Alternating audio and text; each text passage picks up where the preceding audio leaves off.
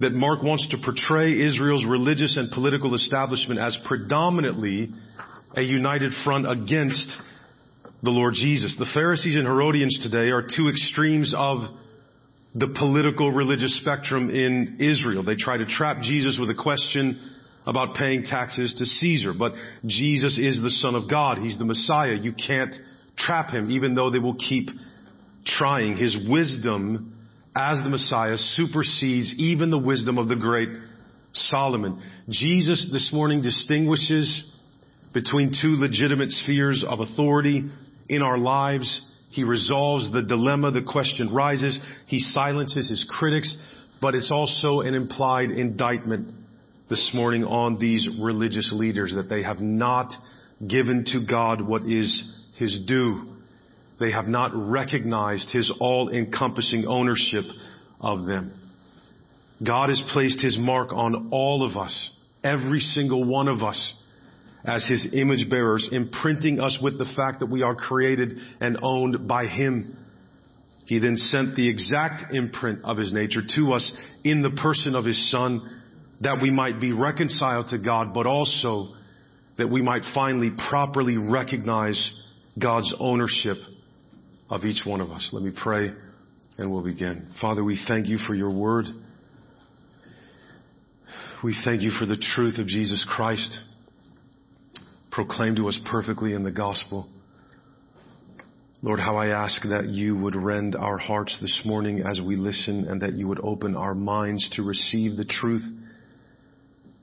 May your spirit be free to do in us whatever needs to be done in light of this text for the sake of your name and your gospel and your people and the lost you mean to save. So God, overcome everything within me that would try to make this text an occasion to say something about myself. May I not get in the way, Father. May nothing I bring into this pulpit get in the way of the truth of your word and its sufficiency for us. I ask that you would enable every person in this room to hear, to receive, to submit to your word and your command. I ask in the name of our Lord Jesus Christ. Amen. Let me read 13 through 17 of Mark 12. And they sent to him some of the Pharisees and some of the Herodians to trap him in his talk. And they came and said to him, Teacher, we know that you are true and do not care about anyone's opinion, for you are not swayed by appearances, but truly teach the way of God. Is it lawful to pay taxes to Caesar or not? Should we pay them or should we not? But knowing their hypocrisy, he said to them, Why put me to the test? Bring me a denarius and let me look at it. And they brought one. And he said to them, Whose likeness and inscription is this? They said to him, Caesar's. Jesus said to them, Render to Caesar the things that are Caesar's, and to God the things that are God's. And they marveled at him. They, in verse 13, comes from 1127. They are the ruling priests and elders and experts in the law. These are the three groups that make up the Sanhedrin, the religious leaders of Jerusalem. And what we find is that all of them are allied together against Jesus. The Pharisees and Herodians being together are strange bedfellows, though. This is a very strange alliance here. The Herodians were Jewish supporters of the Herodian dynasty in Israel, and they were pro-Roman. The Pharisees were extremely anti-Roman. They wanted the Davidic Messiah to come and throw out and destroy the Gentiles and kick them out of Israel forever. But they are united here. They're united by their fear of Jesus, namely his authority and the potential it has for the people. It threatens the hope for political stability for the Herodians and it threatens the religious influence that the Pharisees have had over the people for so long. Fear, we're meant to see fear, particularly of authority that isn't ours, leads to hypocrisy, which leads to an outright rejection of the Lord, even in the person of His Son. Trap in verse 13 is a very nice way of putting it. The word actually means to take or to kill by hunting. So they aren't here, even though there are smiles on their faces, they're, they're not here to play verbal games with Jesus to make him look dumb. They want to destroy Jesus with violence. And so in verse 14, they begin, of course, as you would, with flattery. And they came and said to him, Teacher, we know that you are true and do not care about anyone's opinion, for you are not swayed by appearances, but truly teach the way of God. Is it lawful to pay taxes to Caesar or not? Should we pay them or should we not? You are true, Jesus. You, you are not guided or you're guided by what is true rather than what is expedient, like so many people in culture are, the Pharisees and Herodians say. We know you don't care about anyone's opinion you don't care about what others say. You're not swayed by appearances.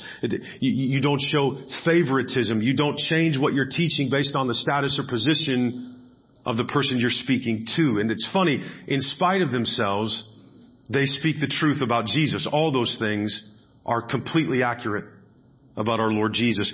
Since he teaches the true way of God then, he should know whether paying taxes to Caesar is in God's will or is against God's will. It's taxes to the occupying force in Israel. That's what is meant by is it lawful? Is it God's will that we pay taxes to Caesar or is it not? This tax is probably uh, the Roman poll or the head tax it was called.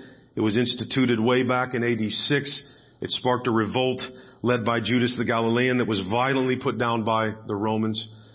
He called, Judas called Jews that were willing to pay this tax cowards that would rather submit to mortal men than actually submit to their covenant God. If Israel was a theocracy, then paying taxes to Caesar, the emperor of Rome, would have been treason, he said.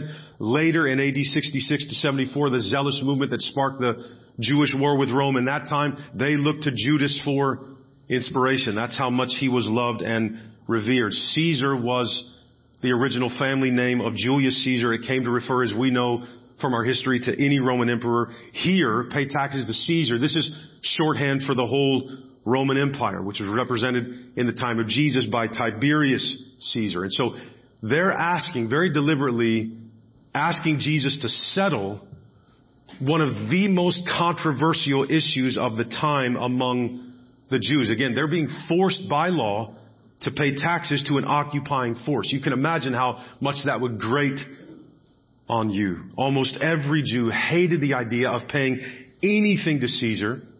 Then you consider the markup that tax collectors added in. It made it even worse.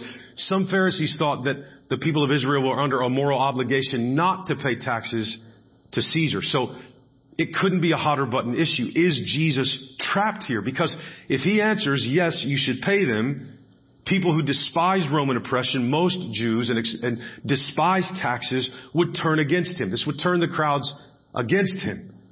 But if he says, no, don't pay the taxes, now he, in front of the Herodians, is guilty of sedition and liable to arrest and crucifixion. And of course, beloved, this was the whole point. That was the whole point of the question. Allegedly, there's no way Jesus can answer this and stay clean and safe and above board. The problem is what they don't believe about him, and that's that Jesus is the Messiah. He is true. So threats or warnings about how things may affect him or what he might say may affect him, it has no bearing whatsoever on how he answers questions. You can't do this with the one who is and who speaks the truth. Veiled threats, right? Unsaid threats, flattery, those are often attempts of people to get leverage over a person, to back them into a corner so that they stay in control. The Pharisees, now the Pharisees and Herodians, are all, are all always trying to do this with Jesus. They can't do it. He sees right through it, as in this case, probably any thinking person would have. But where are Jesus' loyalties here? What is his answer? Look in verse 15. But knowing their hypocrisy, he said to them, why put me to the test? Bring me a denarius and let me look at it. And they brought one. And he said to them, whose likeness and inscription is this? They said to him, Caesar's. Jesus knows it's a test in verse 15 and magically a coin like this is readily available. And when you think about it, Jesus didn't have to actually see it. They knew what was on it. He knew what was on it. He could have just said it and made his point. What is he doing? He wants to show everybody looking on that these men have these coins on them. They use them. They're a part of their currency. A denarius is a Roman coin. It was worth about a day's wages in that period. It's the very coin, by the way, that was used to pay that poll tax, the head tax. And of course it has the image of the emperor on it, probably here Tiberius, who reigned from AD 14 to 37. It was imprinted with this saying, to Caesar divi aug filius Augustus, which in Latin meant Tiberius Caesar, son of the divine Augustus himself.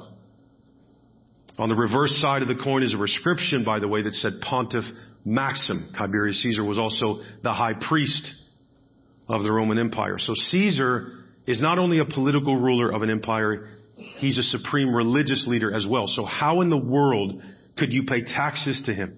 He's considered a deity. Augustus Caesar was not a name, that was a title. It means august one, revered one. He was given that name because it was believed that he possessed transcendent majesty. Well, if you're a Jewish person in this time, you only use that term, august, or a term like it for God. So to refer to a creature, a mere mortal as august was idolatry, and you have to pay these taxes. The denarius that you pay it with displays the fullness of Rome's arrogance and idolatry and oppression. Now, however, the Roman coin also shows the duplicity of the religious leadership of Israel. So while trying to trap Jesus into saying something either seditious or blasphemous, they are carrying, therefore already using coins with idolatrous images and messages. So it must not have bothered them too much, right? Verse 17, Jesus said to them, render to Caesar the things that are Caesar's and to God the things that are God's. And they marveled at him. They marveled at him. This is an amazing thing to say. It's almost, when it comes to Caesar, pure indifference. Right? According to Roman law, this coin with his imprint on it, it belongs to Caesar. Jesus is saying, this is Caesar's coin. Use it to pay Caesar's tax then. He points out, in other words, that there are realms of authority for both Caesar and God. Loyalty to one does not necessarily mean disloyalty to the other one. However, Here's the thing they're missing.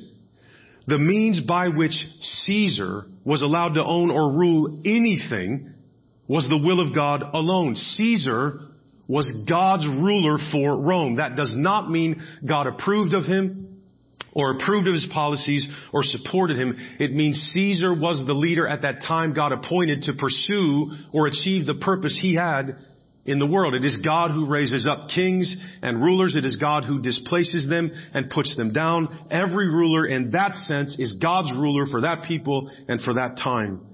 In other words, what belonged to Caesar is only what God would have given him in the first place. This is how the question of paying taxes, even as difficult as it is in our day, is answered with biblical wisdom and biblical insight. Given texts like Romans 13, 1 through 7, 1 Peter 2, 13 through 17, submission to human authorities, even oppressive ones at times, is part of God's will for Christians. So pay your taxes to Caesar if he's required them, but not because you worship him, but because you worship me. Right? Why does a wife, for example, why is a wife called to submit to her sinful earthly husband. Because in doing so, she's submitting to Christ. Right? This is God's modus operandi. Pay your taxes to Caesar if he's required them, but not because you worship him, because you worship me. They're not commanded to love Rome. They're not commanded to celebrate Rome or sing songs about being in Rome. They're not commanded to take pride in Rome.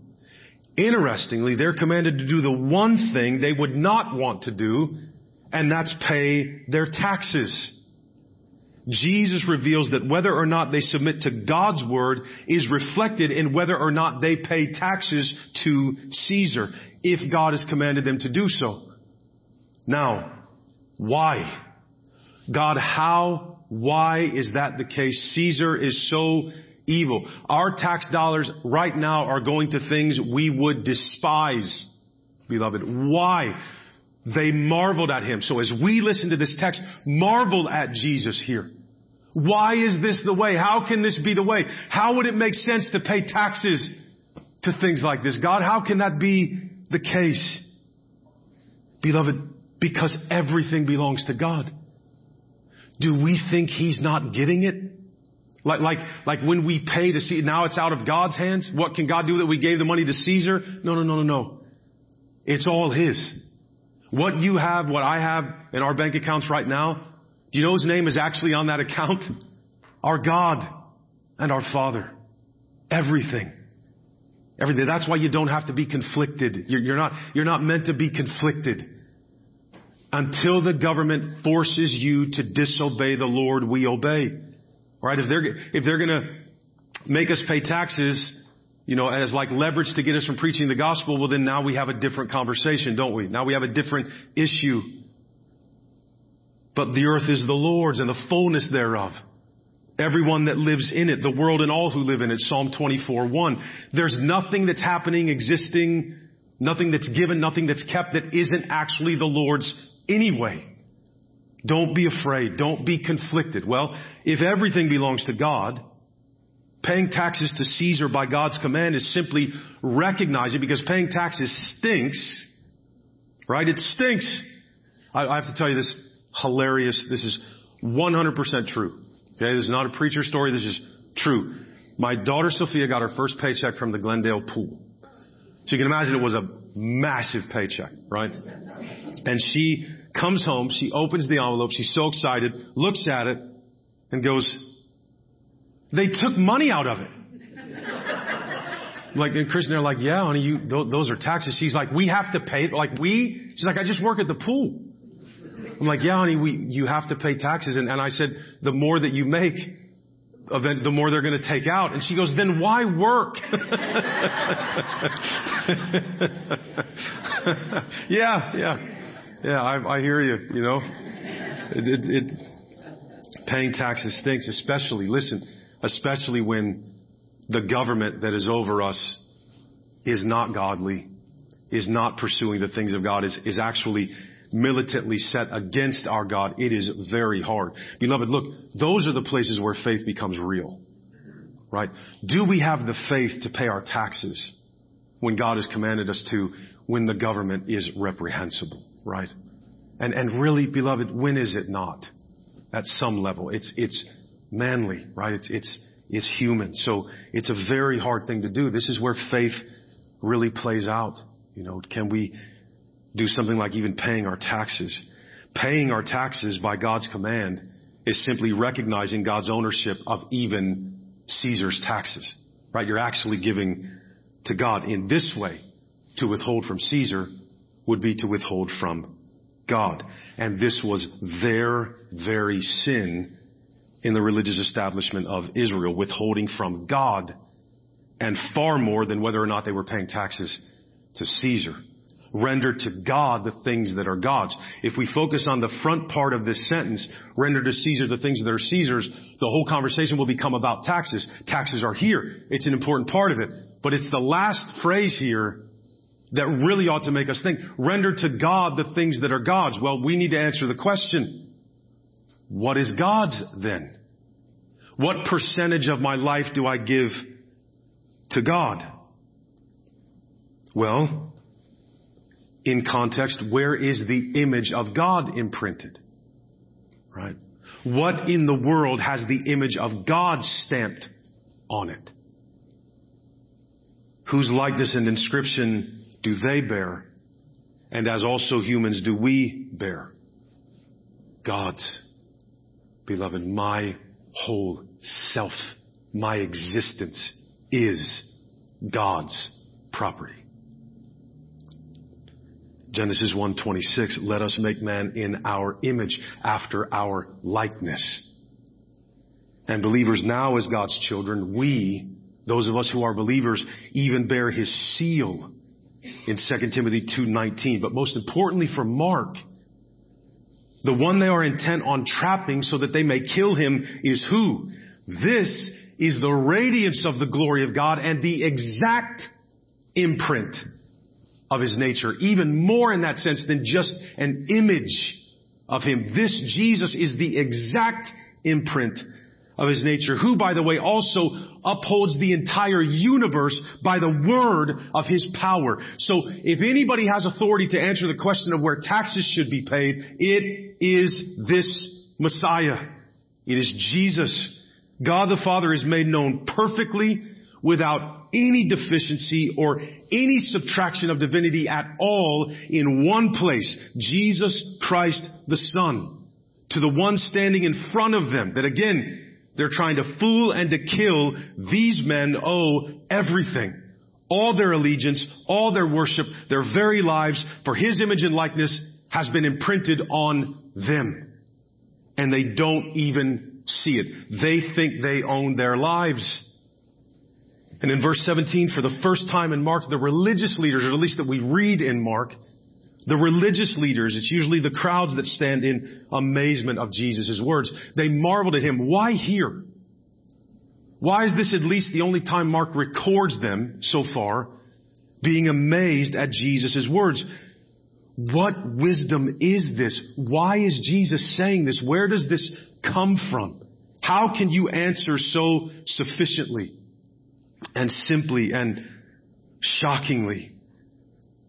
Beloved, the answer comes, I think, from Isaiah 11. Isaiah 11, sorry, where the messianic shoot of Jesse would be endowed with the spirit of wisdom and understanding, of counsel and of might, the spirit of the knowledge and fear of the Lord, Isaiah 11, 2. Jesus answers this question from, or the question from 1128 again here, as he's been doing of where he gets his authority. He answered it in the parable of the vineyard. He has the authority of the Father who sent him. Here he answers it by the fact that the very Spirit of God himself empowers and guides him and everything he says. Jesus is the Messiah. He is the Son of God. Jewish eyes have been on Caesar, whether it's in love or hatred. You know, the Pharisees and the Herodians. Their eyes have been on the law and pleasing God through their works as the means of their salvation. Their eyes have been on other people. Their eyes have been on one another. They've been looking to what will gain them advantages in the world, what will make them righteous, or at least appear righteous to others. They've looked to what is expedient for them when they have been imprinted with the image of the God who made them. And they have so rejected his ownership of them because if that's the case, if the image of God which speaks to possession is on a person and they live one second not submitting to Him and are therefore guilty of death, what responsibility is this? And they have completely forsaken it and rejected it and ignored it. And as we saw in the parable of the tenants, they've tried to steal from God. They've so rejected his ownership of them that when the exact imprint of God's nature came, and if they had been living as the image of God, recognizing that in submission to Him, when the exact imprint showed up, there would have been a resonance. Ah, that's what we've been waiting for. He'll lead us to the promised land, so to speak. But instead, when they showed, when, when He showed up, the exact imprint of God's nature showed up, He was an alien to them. They hated Him for being what they knew they should have been, but could not be at a practical level this morning, the practical level of this text, the paying taxes part, let's talk about that for a moment. We look to the wisdom of Jesus when asking the question of our responsibility as believers to the government. Jesus was not, despite people that are trying to hijack him today for their, you know, agendas or whatever, Jesus was not a revolutionary of any kind in the sense of trying to overthrow Rome. That's just not what he was doing. He affirms here the legitimacy of their government. That is a tough pill to swallow. Let's not blow. Again, I am not saying Jesus endorsed, supported, or approved of Rome. I'm saying that God's will is superior and ultimate. And if that's who He's chosen to accomplish His purpose in that time and over that people, then He grants legitimacy to the authority of such a government. He wasn't a revolutionary. He affirms at least about this earthly government the principle of taxation. Pay your taxes. What an insane thing it would have been for them to hear, as it is for us in our current climate, right? Paul picks up on this in Romans 13, 1 through 7, when in the very context of submission to earthly governments and authorities, he commands the Christians in Rome by the Holy Spirit to give to everyone what you owe them. That's, an, that's a sweeping statement because what if someone else is determining what you owe them?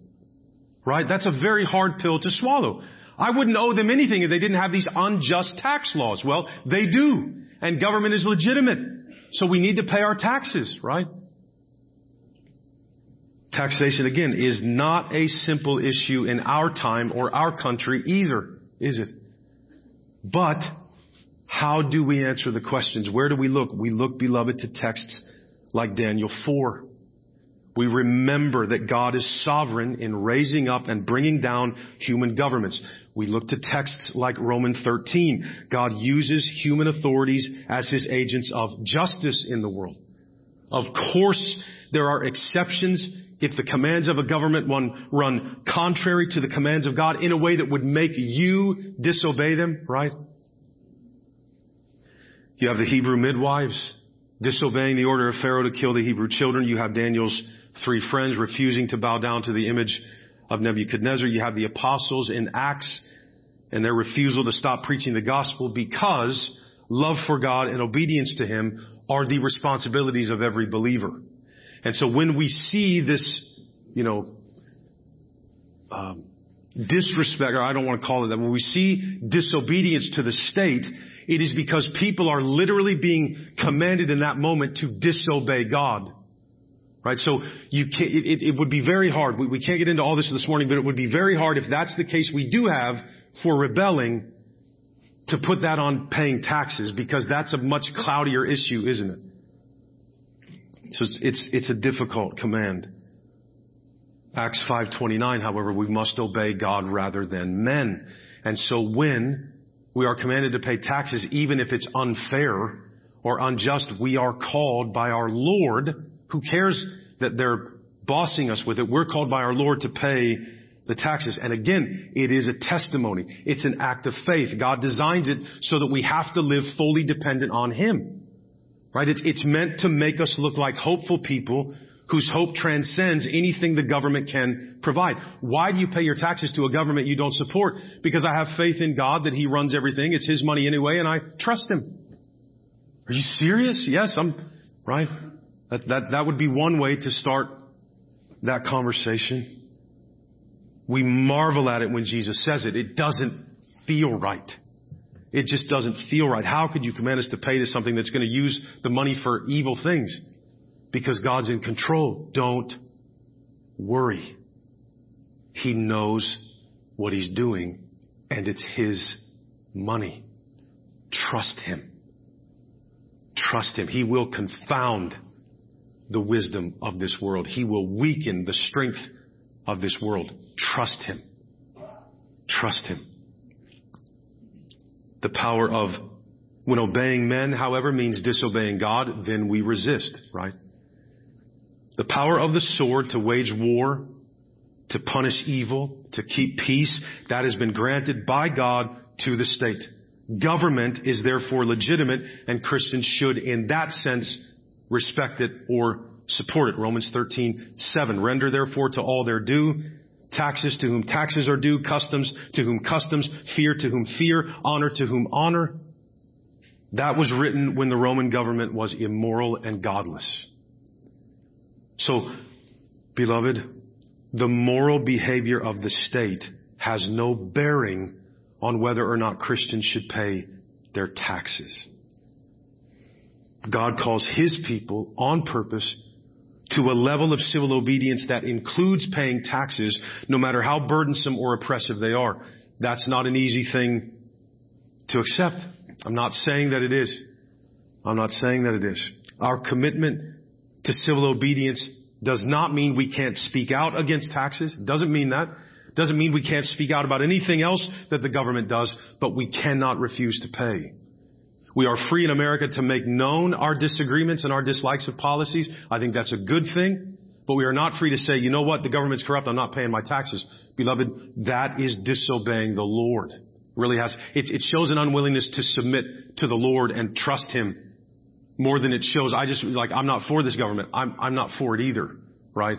Or, or, or that, in other words, that's not what decides whether or not I pay my taxes. I don't believe we should use our right to vote to support unfair taxing practices as far as that goes. Right? I, I don't believe that. I don't believe we should try to have unfair taxation laws implemented. Um, taxation that unjustly takes from one person and gives to another. Covetousness and stealing are sins. I don't believe we should help those things or deliberately support those things.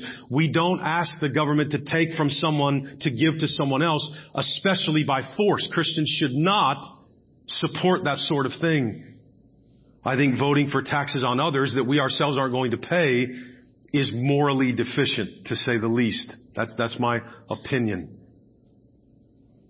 R.C. Sproul writes that we must pay our taxes even if government is corrupt, but we should not participate in the corruption of the system as much as we're able not to do so.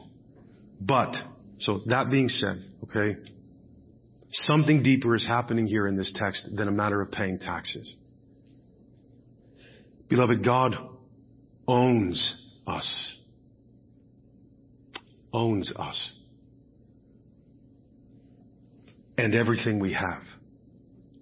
He lays claim to everything we do, everything we say, everything we think, everything about ourselves that nobody else can touch, nobody else can have. It is His. We are His. If there is any area of or person in our lives that not even God is allowed to touch. We are an idolater. Make zero mistake about this. And the Son this God sent is not only the Messiah of Israel, but the one whose image is on us. In him resides all authority in heaven and on earth. We have been made in his image. His stamp is on us. We belong to Him. He owns us. God has placed His mark on us as His image bearers, imprinting on us the fact that we're created and owned by Him. We rebelled against Him. We rejected His image to make our own. So God sent the exact imprint of His nature to us in the person of His Son, Jesus Christ, that we might not only be reconciled to God, but that we might finally properly, properly recognize His ownership of us, that we might finally fulfill being His image and the reason for which He created us like that. He didn't have to do that. He did that. And every day, we don't give Him His due. Every day, we do not give our God what He is owed, which is all of us. Nothing makes more sense than total submission to Jesus, even from an accounting standpoint, right? We exist because He created us. Denying creation, let, let's call it what it is. It's denying that we're owned by God. That's why it's so prevalent and people will believe such crazy things. And I look, I know that at one level what we believe is, is crazy in the sense that we weren't there. We didn't see creation. We, we believe some pretty extraordinary things. I don't know that it's any less extraordinary to say that, look, there was nothing and it just blew up. And here we are. Right? Like the human eye with its intricacies. Remember, there was a time when there was nothing and that nothing exploded. Shouldn't we start there? Like that's weird. Nothing blew up. What, what blew up? What is the bit, right? I mean, we could do this all day. But this is what this issue here is why it's so prevalent to come up or to invent other causes for the origin of the universe. It's, it, it's because we naturally resist authority from infancy without even having to be taught to do so. That's in our DNA. I know you said not to eat of the tree, but it looks good to me and I want to eat it. So I'm going to. That's who we are. We will look something, we do this all the time in our lives, don't we? We'll look at something good and better, but we want this and so we'll take it. Buying cars is a way to see this. You, you set your eye on a car and you're like, I want that car. And then you pull into the gas station the first time to fill it up and it won't start after you fill it up with gas. That's a new one. Right? So I've heard it said by some. It's, it's why we resent anyone in authority over us, period. We, we just do. We don't like the people that are over us. Or at least, you know, on, on some level. Maybe it's not that we dislike them personally, but we don't like authority. We don't like being owned. We, we want, that's every movie you watch. Almost will end up being a memo on the triumph of the human spirit and free will. Because nothing is more valuable in the universe than, than my, my destiny, my, my choice, my, it's all, it's what everything is about. The human spirit, the triumph of the human spirit. Right? What did John F. Kennedy say? We choose to do the other thing, right? We'll go to the moon. You know, just, we'll do better. We'll do bigger, right? We resent anyone in authority over us, and the greater someone's authority, the deeper our resentment. Right? Just by knowing that Rome was over you all the time and there was nothing you could do about it is part of what created that hatred of paying taxes. Well, imagine if the person whose authority we're talking about is the one who literally made us and owns us and his image is on us. We owe him a lot more than we owe the government. And we don't have the money to pay it. We don't have the money to render to God's what is God's. So what are we going to do?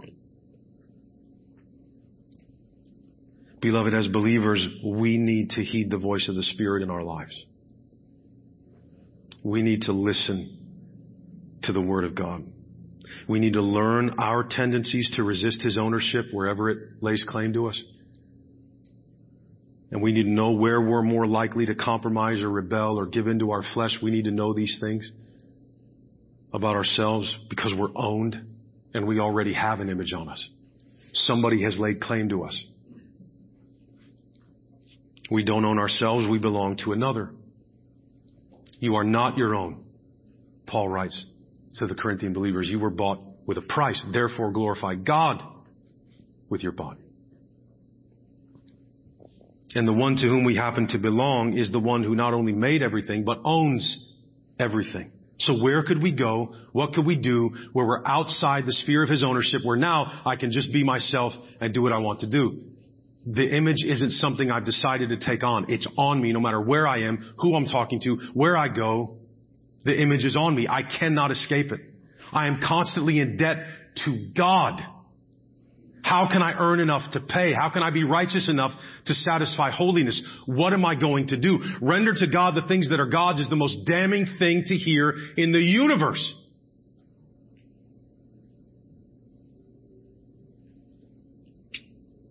Beloved, here's the thing, though. If He made us and He owns us, and He owns everything, and He made everything, then there is no one, no one that has more wisdom or insight into what is good for me and what is best for me and what will make me whole and forgive me and heal me and sustain me. Nobody knows those things like God. How could anybody? Render to Caesar the things that are Caesar's. Yes. Why? Well, because to God we must render everything. And in case you're wondering, again, can I do this? Is that a challenge? No, you can't. That's a command. It cannot be obeyed rightly. Render unto God the things that are God's. But, since Jesus is the exact imprint of God's nature and bears His image perfectly with no defect, we can place our hope and our faith in Him, all of it, and His forgiving blood and His justifying righteousness will become our own so that what we were on the hook for to pay, Jesus steps in to do for us. That is salvation. They needed to hear that sentence and not marvel at the wisdom only, but marvel at the fact of their utter bankruptcy to give God His due. No one is more deserving of our submission and no one receives less of it than the one who made us and holds the universe together by the word of his mouth, God's son in human flesh. That's why Jesus came to be obedient as our representative, as a human being also made in the image of God. He came to live the submissive life to God, rendering to Him everything that we could not, even His own life, so that you and I would lack nothing. Jesus renders to God His due, renders every ounce to God of what is due him. That precisely, beloved, is what is imputed to you and I when we believe. That is why this God, great, filled with glory, filled with authority, perfectly holy, will accept us because somebody else stepped in, did what we could not, and credited us with what he had done. Why? Because we are called to render and we have nothing. Nothing. So all our desires, our inclinations, our instincts, our wants, our opinions, our beliefs, our possessions, our families, our spouses, our children, our jobs, our money, our time, they all belong to God. And listen, sometimes rendering to God is enjoying those things. Don't forget that either. Again, if there's anything or anyone in our lives that we cannot give up, that that is, that is, that is a sacred cow to me, that is so important to me, it means everything to me, then that is also our God. We're letting that thing imprint its image on us. And beloved, that's treason. There's already an image on us. Regardless of what we say with our mouths. Does, that doesn't matter. I, I don't worship that. That's not, I don't, you know, I don't need that thing to set. That, that doesn't matter. God's opinion matters. God's opinion is the one that matters because listen, it's the only one that's not an opinion. Run to Jesus and surrender. The one whose image we bear will allow no other gods before him. I don't even want them in front of me. Right? Why did they marvel at his words? What was so amazing about what Jesus said here? Heavenly wisdom is not earthly wisdom. It's marveled at. We can't grasp it. We simply must submit to it. It cuts across the grain of our normal ways and means of understanding. Beloved, as God's people, we need to come to the place of doubting ourselves and questioning ourselves and the things we cling to the most as ours because the wisdom that comes from above is strange to us. There's a reason it won't feel right because we are rebels at heart. Remember, there will never come a time in our lives, believer, where it is our righteousness that is keeping us in the family of God. We will never not need the imputed perfective perfection and righteousness of Jesus Christ as the means by which God is accepting me, even actively. It doesn't feel right often, but it is right. And we must yield. God owns us. He commands our repentance, our loyalty, our worship. We must submit to Him. Beloved, this is not an invitation. Invitations, my favorite sermons ever said Invitations you, you can choose to accept or reject. This is a summons because a command has been given that you and I must repent and believe on the Lord for our salvation. So as June comes and we sing this morning before we take the Lord's Supper, you are commanded to repent. Make zero mistake about this. You must repent. You must be reconciled to God. Unbeliever. When Paul writes to the believing Corinthian church, do you know what he commands them? Be reconciled to God. I thought they were already reconciled. They are, but they don't know it, they don't believe it, and they aren't living like it. So there may be believers in here that are as in as much need of repentance and submission to the Father as an unbeliever because that's what they're acting like by refusing to do so. Let this be the moment, if that's how God chooses to move, that you submit to Christ.